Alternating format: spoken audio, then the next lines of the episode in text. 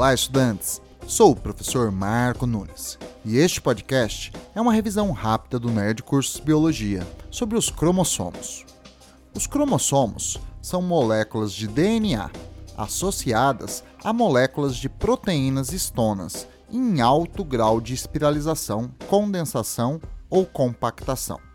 No ciclo celular, os cromossomos podem ser observados durante a fase de divisão celular, pois, durante a interfase, o DNA e histonas estão em um estado desespiralizado, chamado cromatina. No início da divisão celular, os cromossomos estão duplicados, formados por duas moléculas de DNA espiralizadas, unidas por uma região chamada centrômero. Cada metade do cromossomo duplicado é chamada cromátide, e as duas cromátides que formam um cromossomo duplicado é uma cópia da outra.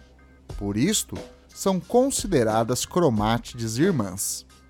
As cromátides irmãs possuem os mesmos genes, os mesmos alelos gênicos nos mesmos locos gênicos.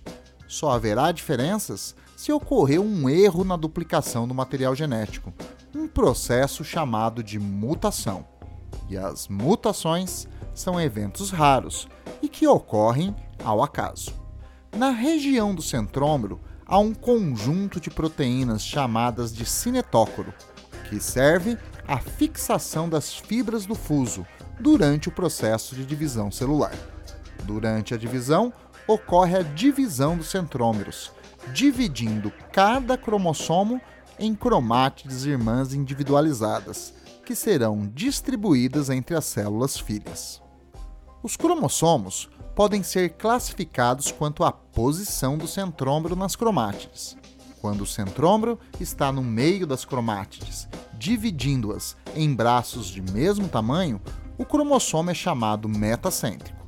Se o centrômero estiver posicionado na cromátide um pouco deslocado do centro, dividindo-as em cromátides com braços de tamanho um pouco diferentes, o cromossomo é denominado submetacêntrico. Se o centrômero estiver posicionado muito deslocado do centro, os braços das cromátides terão tamanho muito diferentes e o cromossomo será considerado acrocêntrico. Mas, se o centrômero estiver praticamente na extremidade das cromátides, o cromossomo será classificado como telocêntrico. Bom, é isto aí. Continue firme nas revisões e bom estudo!